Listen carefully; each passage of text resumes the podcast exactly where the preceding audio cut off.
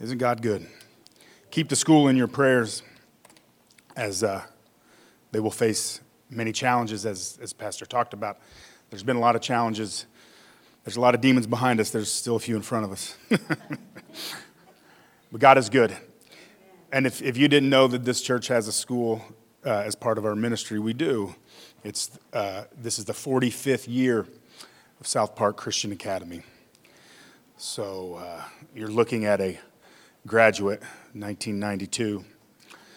Arguably the best class ever. I'm just being serious. No, I'm kidding. we weren't a very big class, but we were mighty. God is good.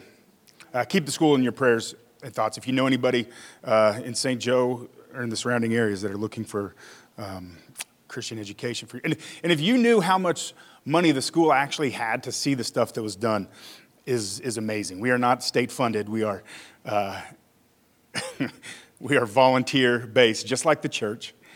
And God is good. Amen. God is faithful. God is faithful. Um, if you have your Bibles, you can turn to the book of Revelation, the 12th chapter. God bless you. well, everybody else heard it. We might as well just acknowledge. We might as well just acknowledge things and pretend, not pretend like they don't happen. That's why a couple weeks ago, when there was a child running laps around here, we just acknowledge it. We don't hide from it or run from it. It's the truth. It's what's happening. That's, that's what real life, real life happens to us. And as Christians, we shouldn't just pretend that it, everything's fine. We should acknowledge it for too long, Christianity, I don't know where, why I'm off on this tangent. Christianity has been pretend you're one way, then pretend everything's okay, pretend you're fine. Put the smile on your face when you go into church. And if people ask you how you're doing, say just fine. No. Be honest.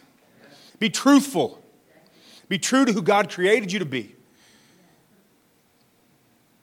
Okay. That all came from sneeze. So just imagine what I'm going to get out of Revelation, the 12th chapter. We're going to be here a while. Just uh, so, Revelation chapter 12. This will not be uh, an end times message. I apologize for uh, to all of you who were hoping for that when you heard the book of Revelation.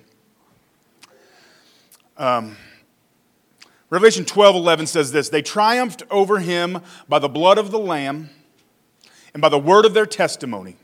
They did not love their lives so much as to shrink from death. They triumphed over him by the blood of the Lamb and by the word of their testimony. They did not love their lives so much as to shrink from death. Lord, we thank you for the scripture. God, I pray in these next few moments as we look into it, God, that, that we would be transformed, that we would be changed, that we would see things in our lives that, that we can do to make ourselves more like you, to become better followers of Jesus Christ. Help us this morning, God, do a work in our hearts and in our minds by the power of your word and by the power of your Holy Spirit. In the name of Christ, we pray. Amen. Amen. The book of Revelation is a fascinating book. I remember as a young boy, chapter 13, I was fascinated with chapter 13 of the book of Revelation. Because if you'll remember, that's where the beast comes up out of the ocean. The beast. The beast arises, and then he makes people get a mark on their hand and their forehead the number of the mark being 666. I was fascinated. Our culture is fascinated by that. Scary movies come out and they'll put like on the cover of the scary movie like 666 and people are like, yeah. You'll go to the grocery store, your total will be 666. You're like, ah, let, let me get a pack of gum. Our culture is fascinated with Revelation and with the beast and with the mark. And that's not even what my message is about. I just want to, I just want to kind of set the table for our culture. We, we are fascinated with the book of Revelation. We probably don't understand it, but we're fascinated with it. And eh, so I just kind of want to give you the context of what this is. In chapter 11 of the book of Revelation, see, the book of Revelation is kind of set, it's kind of like a bunch of one act plays, actually. It's like this, the curtain opens in John has this vision. And then he moves to another vision. Then he moves to another vision. Uh, chapter 11 is, is the, the, the two witnesses, and they, they, they die, but then God gives them back life. And, and, and then chapter 12 is there's this great woman, and she has a baby, and then the baby is the Savior. So, so then we think, well, is the, is, is the great, is, is the woman, is it Mary? Is it Eve? Is it, is it the Jewish people? Who is, who is the woman? We know the Savior comes from, from that line. And, and so there's all this cosmic warfare. Then there's a great battle with Michael, the archangel, and, and Satan. And there's all this cosmic warfare that's going on. And then Satan's thrown down like Thor style. Uh, Thor, is that a real thing in uh, the Marvel world? Or Thanos, maybe. And uh, so, so Satan's thrown down, and there's it's like this cosmic warfare, this imagery that we're that John sees and that we're given. It's it's it's warfare almost. But then we're told how they defeat the lamb, or how they defeat the enemy. And it's not with fists or guns or knives or swords or bombs. How we defeat Satan is by the blood of the Lamb, by the word of our testimony and by uh, loving our lives so much that we don't shrink from death. So that's what I want to talk to you a little bit about today how we defeat Satan. I would talk to you about the rest of Revelation 12, but I don't quite know what it all means. And if somebody comes to you and tells you they know exactly what it means, don't trust them. Because they might have some insight, but the scripture tells us there's no private revelation. There's no private interpretation. God doesn't come to me by night and say, hey, I'm going to go ahead and tell you what Revelation 12 means. Then, then you can set a date when Jesus is going to come back. 88 reasons why Jesus is coming back in 1988. Bought it. Read it. Didn't go to Christian skate night because that was during Rosh Hashanah. And I couldn't trust myself to not be roller skating. I mean, as far as I knew, roller skating wasn't a sin, but what if it was? so, so if, any, if somebody comes to you and tells you they, they've got the track on the book of Revelation, they know exactly what everything means. I mean, I believe, I believe the book of Revelation tells us what some of it means, but don't trust them. So the, the, the problem is we, we take the book of Revelation and we try to interpret the rest and the whole of Scripture through that lens rather than taking the gospel of Jesus Christ, the gospels, the four gospels, and interpreting the book of Revelation through that. Oh, well, the book of Revelation says that Jesus does this, this, and this, but the Jesus that we see in the gospel does this, so this must be a type in the book of Revelation, rather than saying, flipping it around. Okay, I'm sorry. I'm in, I'm in waters that I'm, even too deep for me to swim in. So I want to talk to you about how to defeat the enemy. And we're specifically told in the book, uh, in, in chapter 12, that Satan and the devil. I mean, he's like also, AKA the devil, basically, is what John tells us. So and, and, I believe that there are parts of Scripture that are completely straightforward. I, I, believe the Gospels are straightforward. I believe that when it tells us that Jesus is the Son of God, that Jesus is the Son of God. And the Gospels are very straightforward like that. When it tells us that Jesus is the full revelation of God manifest to us, I believe that that's reliable. And we can, and I'm not saying the book of Revelation isn't reliable. I'm just saying that there are a lot of types and a lot of imagery used to make points. So when it says the beast comes up out of the ocean with 10 horns and one of the heads is wounded, do I believe that a beast is going to come up out of the ocean that looks like that? I mean, according to everything I've ever been taught, is that that's talking about the Antichrist, and that is going to be a human. So, so can we all just acknowledge that there are things in the book of Revelation that are imagery? Okay. But I want to talk about how we defeat the Lamb. It says they triumphed I keep saying that. We don't want to defeat the lamb, Bradley. We want to defeat Satan. They triumphed or defeated by the blood of the Lamb. How we defeat the enemy is by the blood of the Lamb. And this phrase, you will hear it in church a lot. It's kind of shorthand for the death, burial, and resurrection of Jesus Christ. It's kind of, when, when, we, when we talk about the blood of the Lamb, we're talking about the death, the burial, and the resurrection of Jesus Christ. Christ shed his blood for us on the cross when we talk about the blood of the Lamb. So, so by submitting to this gospel message of Jesus Christ, death, burial, resurrection, that's how we will defeat the enemy.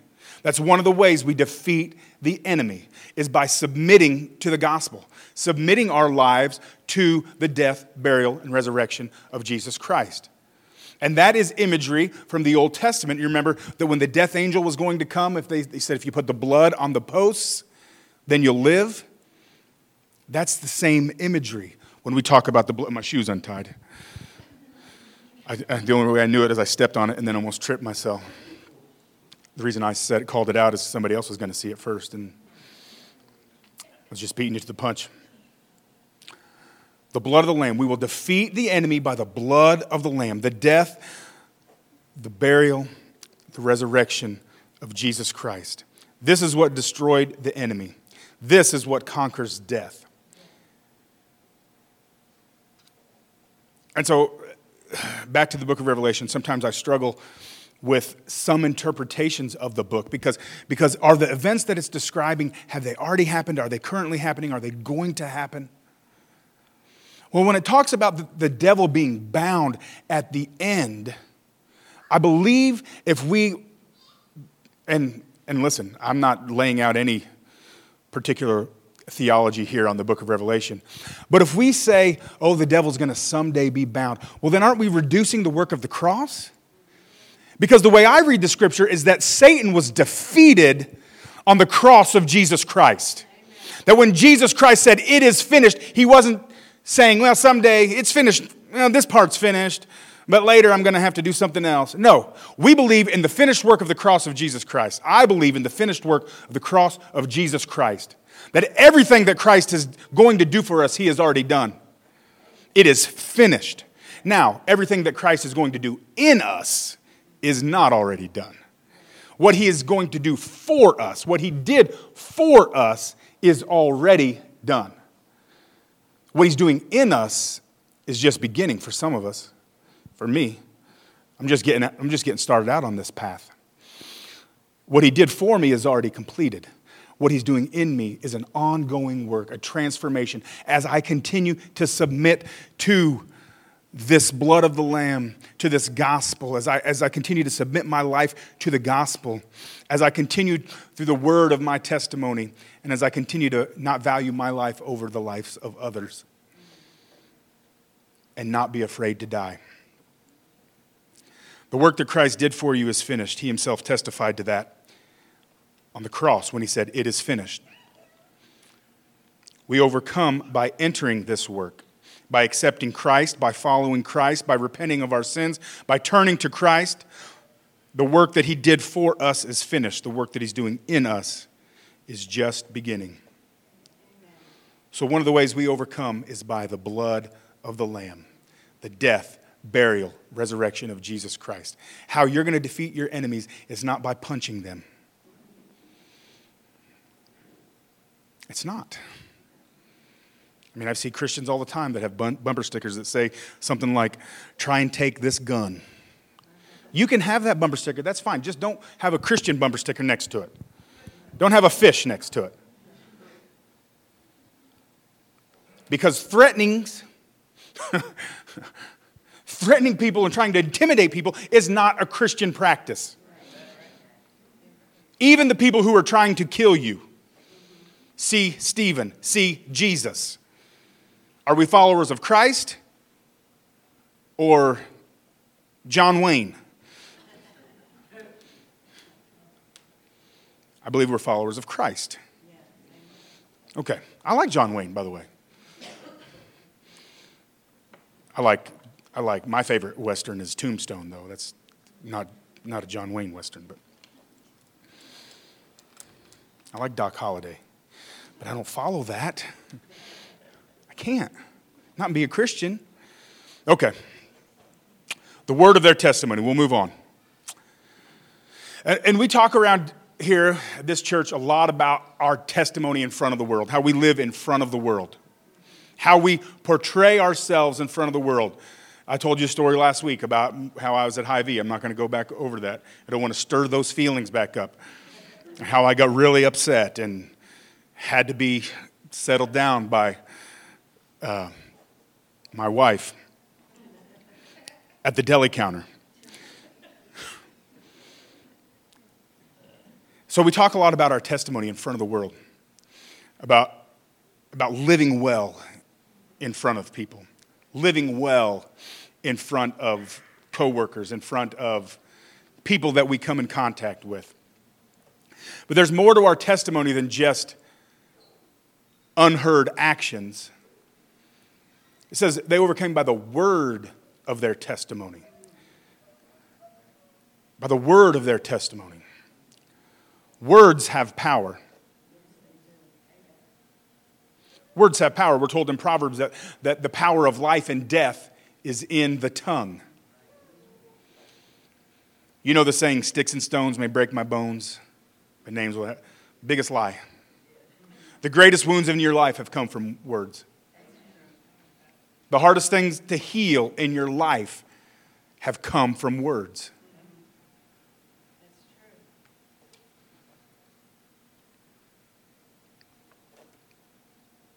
That's a lie. Words have power.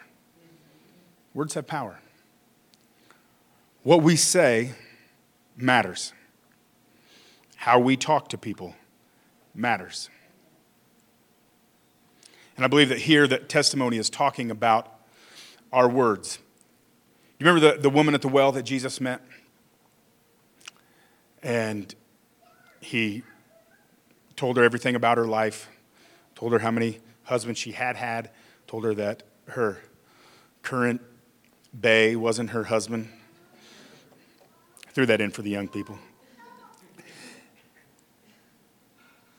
And it says in John 4:39 says, "And many of the Samaritans from that town believed in him, that's Jesus, because of the woman's testimony that he told me everything I ever did." Her testimony had words. Words have power. Her spoken word is what brought victory for other people. Of the 50 or so confrontations in Scripture of Jesus versus the demonic, he uses words, right? You don't see Jesus laying hands and shaking people, try to get the demon out. He speaks to it, he uses word. When Jesus heals people, he uses his word. He says things like, Your faith has made you whole. Now, Jesus does a couple different times, does do some strange things. He spits in mud, wipes it in people's eyes. He does do some strange things. But most of the time, he uses the word. He uses his word. Words are powerful. Words were used by God in the beginning to create. In the beginning, God said, Let there be light and there was light. And then God said, Let the firmament divide from the. Then he says, Let land appear. Then he says, Let fish appear. God uses words. Now, word, words of God are powerful. But we are made in the image of God, and our words, I do not have the power to create, but I do have the power to destroy with my tongue, with my words. I can destroy friendships. I can destroy relationships. I can destroy, I mean, if, depending on what people think of me, my words could destroy their uh, self esteem. I mean, words are powerful. Your words are powerful, and they can be used to either build up or to tear down. And if you're a Christian or you claim Christ, then your words need to be used to build up. Jesus, when was confronted with a woman who was caught in the very act of adultery, he said, Where are your accusers? Have they left? She's like, Yes, Lord. And he said, Well, I just misquoted Jesus. He said, Are there, Is there no one left to condemn you? And she says, None, Lord. And he says, Then neither do I. Jesus used his words to heal her, to say, You are not condemned. That you have value, you have worth. And if we are followers of Jesus, then that's what our words will do too. Our words are powerful. The words of our testimony are powerful. Our words are powerful, yes, but the words of our testimony. If I can tell you what God has done for me and how God has saved me and how God has changed me, that's powerful. That's what the Samaritan woman did. The whole, not the whole town, many Samaritans believed because of her words, because of her testimonies. Your words have power. My great uncle John Garlock used to say that you are the, the world's foremost authority on you. And when you talk to other people, you can tell them what God has done for you better than anybody else. You are the world's authority on you. Tell people what God has done for you. Walker reminded me a time, of a time this week. He and I were talking yesterday about this a little bit. And he reminded me of a time that, that I used my words to kind of give some of my testimony to him and Bo on a car ride back from Kansas City. Poor guys, they probably were looking for the escape hatch. Get out of here, because I was like, I'm going to share a little wisdom with y'all. They probably both tried to erase it from their memory. But actually, Walker brought it up and told me about it. But, but I, I just shared with them, I was vulnerable with them. I shared with them about some of my struggles as a young man. I opened up uh, with them and talked to them about it. I shared some of my testimony. And, and Walker uh, relayed to me that that was powerful to him. And I can't speak to that because I don't know for sure. But I do know it reminds me of a, of a conversation I had with my uncle where he did the same thing for me, where he opened up to me. And he told me about some of his struggles. And he told me what to expect in the coming years. And his words were powerful. His words brought life to me.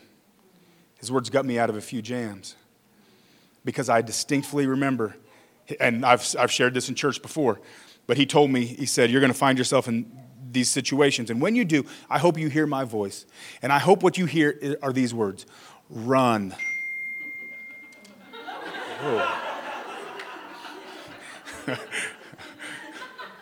I'm not sure what that was.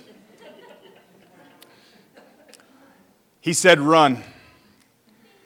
And, and there was, and within, within months and years of that conversation, I found myself in situations where I did hear his voice. And I ran, thankfully. But I say all that to say that your words have power. Your testimony has power, not just for your life, but for other people's lives. Your testimony can do things for other people. Your testimony is powerful. Don't ever, don't ever think that what you have to say about what God has done in you is meaningless because it is powerful and it can help people defeat their enemies by seeing and hearing what God has done in you. Our words are powerful, our words have power. How we speak to each other matters. How we speak to our children matters. How we speak to our spouses matters. How we speak about God matters. If we're always, if we start every day saying, well, this day is going to stink, well, guess what? You're going to be looking for things. And that day is going to stink. If you say to your kids, you're just lazy, or you, I'm telling you, your words matter. It's important how you say things. And I don't know why I put this in my notes, but I did. But there should not be angry shouting going on in houses of Christians.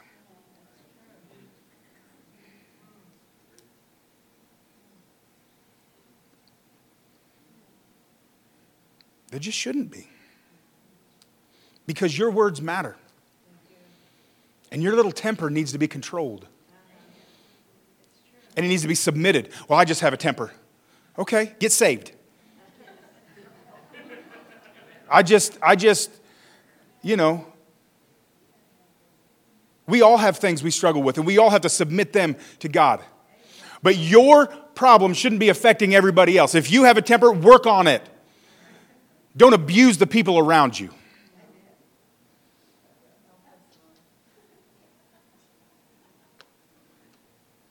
I believe that's true. I believe that in the homes of Christians, there should not be angry shouting going on. Yeah, you know what Jesus says? He says, Get angry and don't sin. Getting angry is not a sin. Sinning because of your anger is a sin. Well, that's a double sin. Be angry and sin not. Do not let the sun go down on your wrath. If you can't talk to people when you're mad, then don't talk to people when you're mad. Wait till you're not mad anymore. Man, our words matter. How we talk to people matters. What we say with our mouths matters. You should not let your temper get you that far because the damage done in the heat of the moment takes a long time to repair.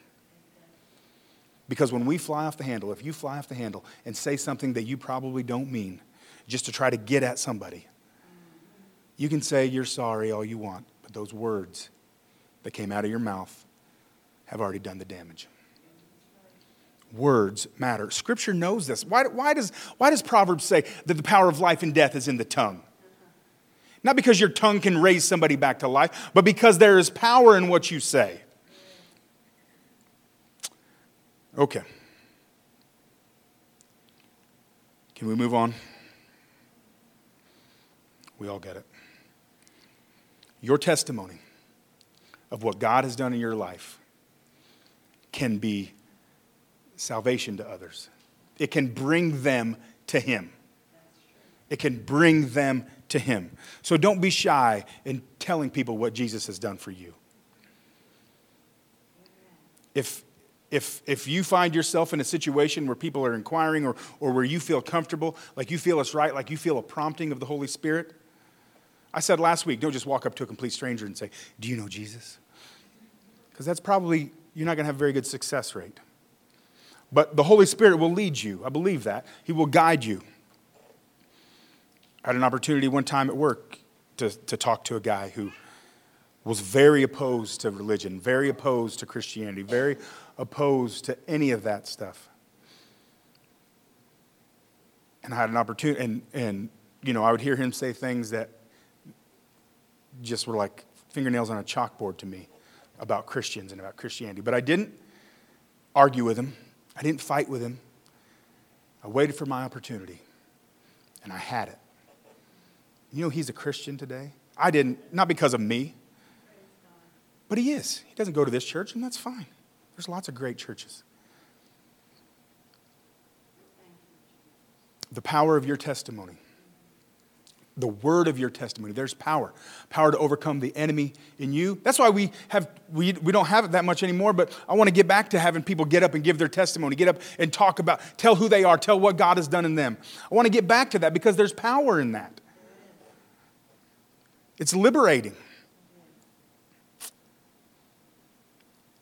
Then the scripture says that they did not love their lives so much as to shrink from death. And I believe that this, in this specific context, context, it's talking about the martyrs. It's talking about martyrdom. It's talking about those who have already died as you read the 12th chapter. But, but you notice it says that they defeated, they've defeated the enemy, but they're dead. How do you defeat, how do you overcome the enemy? if you're dead. Because to Christians, death doesn't mean what it used to. Because if you're a believer in Christ, then death, as, as was said in the song earlier, is a door. It is not finality. If you are a believer in the Lord Jesus Christ, then death is not defeat. Death, in fact, is victory. And I know that doesn't make sense in in, in, in, our, in the way we think in, in, in our way of thinking. But of course, we understand that God's ways are not our ways. His, he is higher than us, He is beyond finding out. He's unsearchable sometimes. But I, I believe that, that this scripture is talking in the context of martyrs. But I also believe, and, and if you don't know what a martyr is, it's someone who dies for their faith. The Apostle Paul was a martyr. He ended up being killed because of his faith. Uh, the Apostle Peter was a martyr. Stephen was a martyr. They died because of their faith in Jesus. But I believe that there are ways that this can speak to us. And in one way, I believe it speaks to us is about prioritizing ourselves. They love not their own lives. Uh, the King James says it this way they love, they love not their lives even unto death. And, and I believe that one way that scripture can speak to us is about how we prioritize ourselves. We are not to prioritize ourselves over others. The whole of Scripture teaches this. My rights don't come before you. That's a hard one for Westerners. It's a hard one for us. Especially, we live in culture where our rights are the most important things, right? My rights don't come before John. We prioritize. Jesus said, Do unto others as you want them to do unto you. That means do, and this is hard, do unto Raiders fans do unto Democrats, do unto Republicans, do unto whatever, whoever you don't like. It's not that I don't like Raiders fans. I just I feel sorry for them. sorry, Patrick. Uh, whoever your enemy is, do unto them as you want to be done unto you. Whoever you don't like. If we would start thinking of the world in this way, then we would be agents of peace. Right? Instead of agents of conflict. Do unto others as you would have them do unto you. And then Jesus goes straight from that into broad is the way that leads to destruction, and many there be that find it. But narrow is the way that leads to eternal life, and very few people find it. He transitions from how we treat people to the narrow and the broad way. I don't think that's an accident. I don't know what you've been told about the broad and narrow way, but the words of Jesus, Jesus transitions directly from how we treat people to the broad and narrow way. I believe that matters. Prioritize. We prioritize others over ourselves, is one way that we can do this.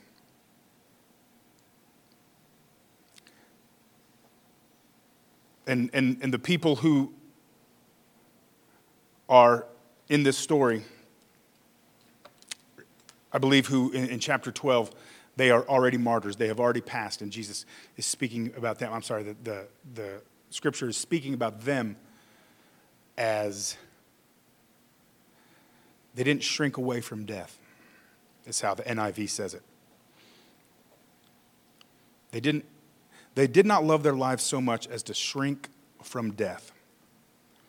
Many of you know Cindy Coyle was a, a member of this church and just passed away not too long ago. And as I was reading this, I thought of her. The last three months of her life were not great. She got a diagnosis that was not great. We had a big prayer meeting here for her. This place was filled, just showing how much people cared about her and loved her. We prayed for her. And as I as I reflect on that night, I think that was more for us than it was for her. I think she knew. She began to live her life in knowing she didn't have a lot of time, as if she knew she didn't have a lot of time left. She took, took some ladies from the school out and bought them things. She, she did all kinds of things, numerous things for other people The last week of her life, I, was, I went to see her three times in the hospital. And the first time, it was just her and I. And we talked for at least 30 minutes. It might have been longer. And, and, and she talked to me about her family and her kids and her grandkids and how she was worried about them, but that God had given her peace. And, and she talked about, she asked me about how, how I was doing, how my family was doing, if we needed anything, all these things. Here she is laying in a hospital bed, concerned about other people.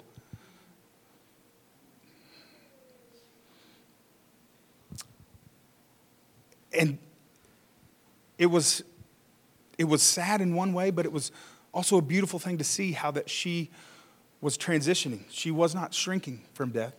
Her body was getting weaker, but she did not shrink from it. Then I went to see her again, and she started asking me about heaven. She asked me if she'd recognize her mom when she got there. I told her she would. I believe scripture backs that up. Jesus said God is the God of Abraham, Isaac, and Jacob. Jesus said himself, Abraham himself was happy to see his day, meaning that Abraham was somewhere in a conscious state and saw Christ. We'll be known as we are known. I gave her all those scriptures. I talked to her about how that when we're absent from the body, we are present with Christ. She again asked how everybody was doing, how the church was doing, if we needed anything. Her body was getting weaker, but she was getting stronger in her spirit, it seemed. She had peace. She led a selfless last few months. The last time I went to see her, she wasn't conscious. Prayed with her husband, prayed with the family.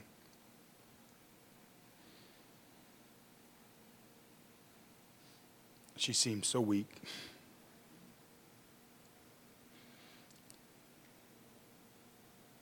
But this morning, she's not weak anymore. She has triumphed by the blood of the Lamb, by the word of her testimony, and she did not shrink from death. The way we defeat our enemies is not with fists and knives and guns, it's the way of the Lamb. We follow the path that Jesus laid out for us. It's of love and it's of self sacrifice. It's by giving words of life to people, words of our testimony. Look at the life of Jesus. He gave words of life everywhere he went.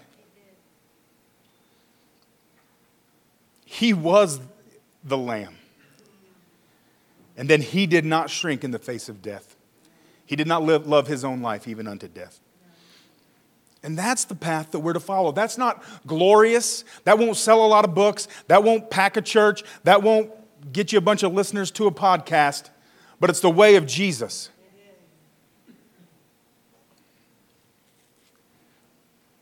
The way that we overcome and triumph is by the blood of the Lamb, by the word of our testimony, and by not loving our lives so much that we shrink from death. Yes, Scripture tells us that we are to care about ourselves. Please don't mishear me and go out of here and throw yourself in front of a train and say, Well, I want to do what God's asked. That's not what I'm saying. In fact, it could be argued the exact opposite. Uh, love your neighbor as yourself. If you don't love yourself, it's hard to love your neighbor. But don't prioritize yourself over your neighbor, is what I'm trying to say. Don't prioritize yourself over other people, over other religions, over other ethnic groups. Come on. The way of Jesus is not to do that. We overcome by the blood of the Lamb, by the word of our testimony, and how we prioritize ourselves. By not shrinking in the face of death, by not loving our lives so much that we shrink in the face of death. And this is all just another way that we follow Jesus. That's all we're trying to do at this church. What's the mission of this church? We want to follow Jesus. What's the mission of this church? We want to follow Jesus and bring as many people, get as many people on that path as possible. And dear God, if we're on the wrong path, show us. But we want to follow Jesus. That's all I care about in this church. How much offering did you get? I don't care. How many people do you have come? I don't care. I want to follow Jesus. Yes, I care in a sense that I want more people to follow Jesus. But we want to follow Jesus. And how do we do that? We, we submit to the gospel, the death, burial, resurrection of Jesus Christ. By the word of our testimony, by telling other people what he's done in us, also by watching how we speak to other people, by using our words to build up, not tear down, and by prioritizing others over against our own needs and wants. By not shrinking in the face of death. And this is all just another way that we follow Jesus. I'm going to ask the band if they'll come back up. We're going to actually take communion together.